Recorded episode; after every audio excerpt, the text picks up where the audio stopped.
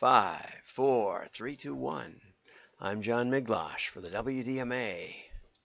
We're going to be talking about branding, digital fraud, and direct mail today. So we're starting with Tom Fishburne. Maybe we should take media context into account. See, that would be a great place for a uh, a great place for an underline. And we've got a dumpster and a dumpster fire and your ad here. Maybe we should take media context into account. Yes, well, possibly. Well, we have an excellent illustration from Tom about that. Um, where an ad appears can sometimes communicate more than the ad itself. Okay, this is really bothering me that I can't put underlines in everywhere. And I really don't know how to get it to. I don't know how to get it to to give me the the underlines give me the menu.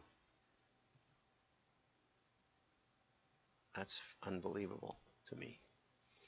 I did reboot my computer last week, and that always messes with things. But anyway, Keith Browning, I did underline that, LinkedIn's brand marketing global lead, uh, told a story about an experiment Joshua Bell, one of the top violinists in the world, ran. One day, Joshua stepped into a metro stop in D.C. and played a 43 minute solo concert during the morning commute. Over a thousand people passed within a couple of feet of him, but only seven people stopped to listen, and only 20 paused long enough to drop a donation in his violin case. He made just over $32. Two weeks earlier, he had played to a packed house, charging $100 a seat at Symphony Hall in Boston.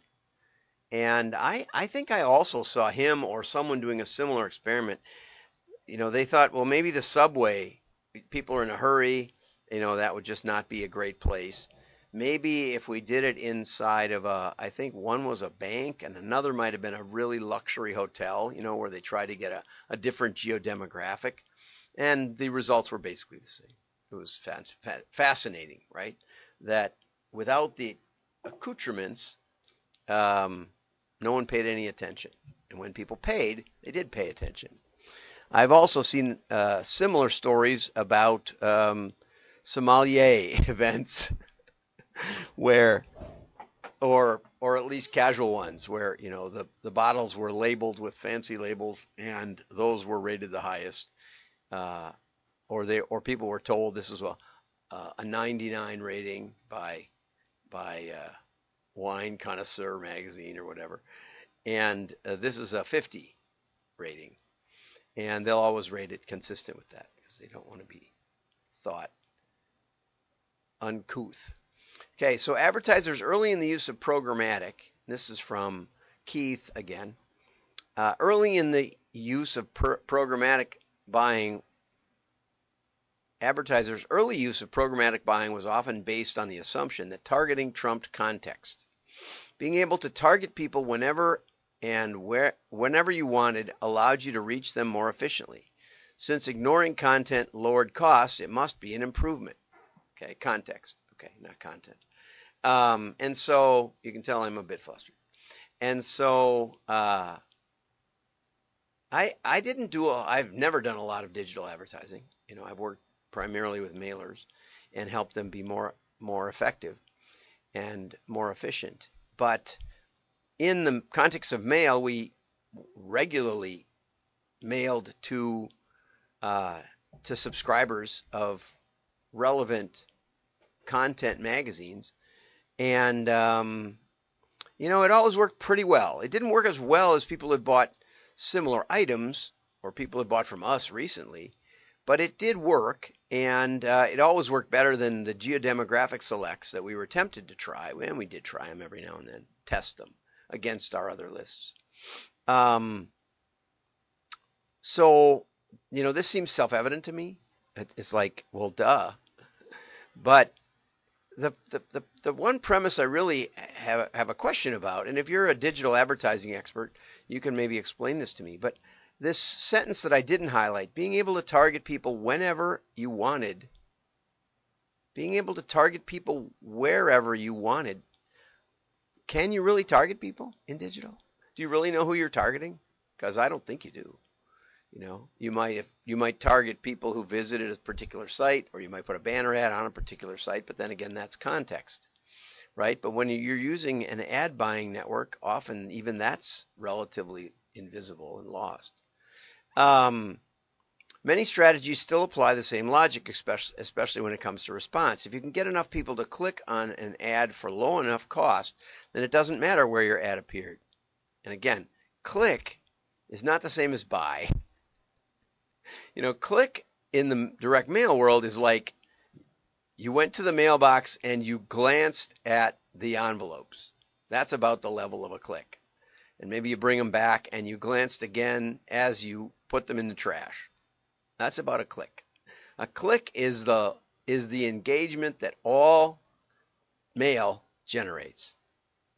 We generate we generate a recognition of the of or or at least an assumption that we recognize what the mailer is about.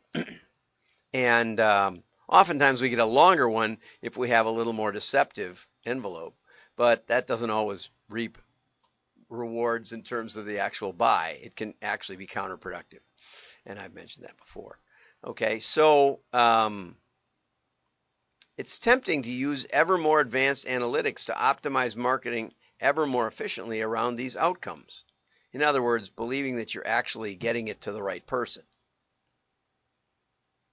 You know, hard to say. However, that would be a huge mistake, and the Joshua Bell experiment helps explain why. In a post cookie world, taking context into account is suddenly in vogue again. And yet, one size doesn't fit all. Not every brand will look at context the same, nor will every consumer. Marketers need a more nuanced approach from the blunt hammer of brand safety, in other words, just of trying to avoid a disaster, to the more careful evaluation of brand suitability, which is always what we were going after because we were going after a sale, not a click. And here's a few related cartoons. Mmm, smells so good. Mmm, smells so good. Our ad tech vendor said it doesn't matter where an ad appears as long as it's the right audience. And of course, I'm get I'm thinking it might be the right audience, and it might even be the right message if it's a bar. You know, if this if these urinals are are you know in the context you know of a sports bar, you know, you probably will sell some pizza because people don't think to maybe to buy pizza when they're coming for a beer and watching the game. Okay. Just saying, could work excellent, could be excellent context, right? And that's maybe what he's talking about in the terms of nuanced. Okay, are the digital ads we buy actually being seen? Absolutely. This is more my perspective. Almost half the time, at least 50% of the pixels for a whole second, hopefully by a human. Maybe on a site without porn, but there's no way to verify that. That explains the low CPM, that means price for those of you non advertising people. Cost per thousand. Yes, it's a great deal. It's a great price. Does that mean it's a great value? Not necessarily. This is one of my favorites. Is our digital ad spend effective? Sure, after we pay agencies and tech vendors and exchanges and we lose some in thin air, but is the rest of it effective? According to all these impressions, see, trending up, and then the robots say, I wish we had some money to buy some of the stuff on these ads we keep clicking on. Right, we can't buy. And so then Dr. Augustine Fou, who I follow and admire, and we did an interview on the on the uh, show not too long ago. Uh, he's been fooling around with AI uh, spokespeople, so he's hired a new spokesperson for his perspective, and I think I have that queued up over here, so we'll try and get that to work. And here she goes. Pernicious retargeting fraud. Retargeting is where advertisers show ads to users that have visited their site before. This might sound like a good idea in theory, but most people experience retargeting as, quote, those creepy ads that follow me around the internet, even though I already bought the thing. Further, advertisers may not realize it, but retargeting is also a favorite playground for bots. Retargeting fraud is where bots first visit an advertiser's website to collect cookies. This makes it appear they expressed interest, then they go to fraudsters' cash-out sites to cause ads to load there. This helps fraudsters get a higher CPM and earn more money because the advertiser pays more for retargeting. Note that the higher click-through rates you see in retargeting campaigns are because bots clicked on the ads, not because retargeting works better. When was the last time you clicked on an ad, especially a retargeted one? And here is the is the transcription of that, which is probably how the how the bot read it. You know, she sure is better at that than Abraham Lincoln was when I went to the when I went to Disneyland in uh, 1970 or something like that, 60 68. Uh, but he gave the Gettysburg Address, I think, uh, and moved his mouth in. anyway, so what he's saying is is that the bots click on your well when you advertise on a site uh, that's fraudulent accidentally uh, especially if you're not taking context into account too too much, but you're look, looking for the lowest price and the most reach for the least money. The bots will come and click your ad, and then go to your landing page and and go to your shopping cart, and then leave, which will then trigger a, an ad response. Although uh, Brian Dillette in his interview with me said that if if a bot stays doesn't stay long enough, they don't trigger. And this is retargeting with mail. Uh, they don't trigger a retarget. And if a bot stays more than some a few minutes, then they figure there's not. Well, actually, their testing indicates there's not much extra impact of sending a retargeting. Interesting, I thought. So if it's too short or too long, like Goldilocks and the Three Bears, but if it's just right, then they'll send the, the retargeting. And so, uh, very big problem that you don't know who's seeing your ad and you don't know what those clicks mean. And maybe you're getting ripped off, even when you're thinking about the context. And um, that's why we always use we always use publications. When we use publications, we use ones that we knew what they were that they were legitimate. And there was a difference between um, there was a difference between the complimentary ones that you got because you were in engineering or something versus the ones, the paid publications, and those always performed better. Okay, how strong is your direct mail? This is from Dirk Swisher, Swisher, and uh, I just discovered him the other day. We're connected, but um, he has a really, really extensive library of direct mail tips. And this one I found the other day because it was from mail uh, from May 11th this year. So how strong is your direct mail foundation? And again, that deserves an underline. Uh, your mailing list, um, the basics still need to come first. This is really good. Let the creativity flow. However, the basics still need to come first. Before setting your designer loose, take a step back and make sure you've covered the fundamentals. And one of the things I recommend, having ran a, uh, a direct marketing graphic design division, the designers work for the marketing department. That's that sounds trivial, I know, because they probably do. But um, when I got to the to the company, I found that the designers told the marketing people what to do. When you set the designer loose, or before you do, make sure the fundamentals are covered. And I see this all the time. I was just working with a uh, very beautiful catalog company, and they didn't realize they thought I was just a design guy, but I, I mean just a data guy, but I'd started in design. And I said to them, "Your type is too small. Uh, I'm sure you have, I have, I have very rich people in your in your geodemographics. I've looked at their geodemographics. They sent me their data." And I'm also sure when the owner of the company who I was talking to went to the designer, the designer said, "You're going to ruin our catalog. You're going to totally destroy it." And I said to him, you can do a black, a black plate change. You can test it very inexpensively. Just make the type a little bigger or a, font that's a little less open, a little more readable. And uh, you can leave the headlines alone. That's fine. And uh, so it's almost a free test, especially if you're printing on a digital press. Then it, literally a free test. Um, my goodness. But rather than test, listen to the designer and I haven't heard back from them, I will call again. But I'm sure that'll be the story because that's always the story. I was told that by my designers. You're going to schlock it up. Right. Well, the first test I ran generated 40% higher response without a word of copy change or type change or anything in the body of the copy. Just the just the image on the cover. Not even a word of copy or anything on the cover. Just a, just the image that we put on the cover. And uh, I've told that story before. So, anyway, rightly, Dirk says the mailing list is where you start. And again, wish I had the underlines.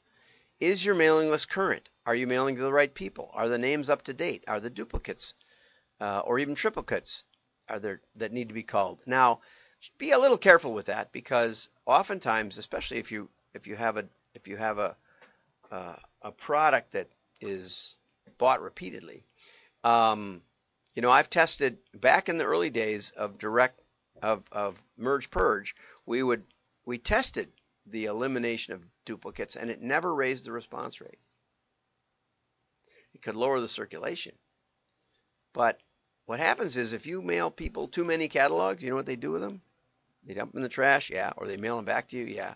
I mean, the biggest thing Merge Purge did for us was, uh, you know, the the boss would tell me that somebody complained they got seven catalogs or something, and usually it was in a zip code like that we had a, a, a office in, or or they were decoys or something. There wasn't it wasn't a legitimate customer, but um, so it, it lowers the complaints.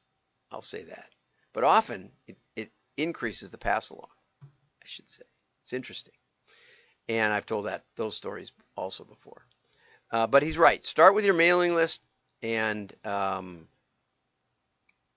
and I would say you might want to send it out to somebody to for profiling, uh, find out what what it indicates, but don't take that as gospel, because sometimes your profile just indicates what you've been, what you, where you've been advertising in what context.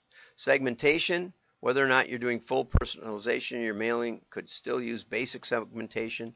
This is very difficult. Oftentimes the match rate's low. It'll give you some idea, but usually that's a profile, and, and that'll give you about as much as you're going to get. Um, you might speak frequent, uh, differently to families with children than with retirees. You might, but mm, if you have a good, strong offer, that probably doesn't matter too much. Probably isn't worth the trouble. Data accuracy, mm, that sounds a lot like cleanliness of your mailing list. Um, but you, you really have to be careful. Product products do not necessarily indicate, you know, customers purchasing infant formula do not necessarily have young children. They might be grandparents picking up necessities, right? As he says. So, uh, but if customers subscribe to new baby, again, subscriptions, especially if they pay to subscribe, that makes a big difference. Call to action, make it bold. You know, I worked with Oakley, uh, and they had their response message hidden in the body copy. I told this will definitely not work. Um, multiple response mechanisms, URLs, personalized QR code, and make the QR code visible. Don't hide it in an image because people miss it then. They know what it is and they know what it's for. Um, a tear out card maybe and a phone number. Bullets in white space, starburst, underlines I added. Um, make it easy to read, make it clear. Uh, and I've raised response rate 20% just by cleaning it up a little bit. And include a postscript uh, if it's a letter. That is, it might not it might not make sense on a postcard. Um, so thanks for that, Dirk. Uh, a really good checklist to make sure you're covering the basics no matter what your graphic designer cooks up.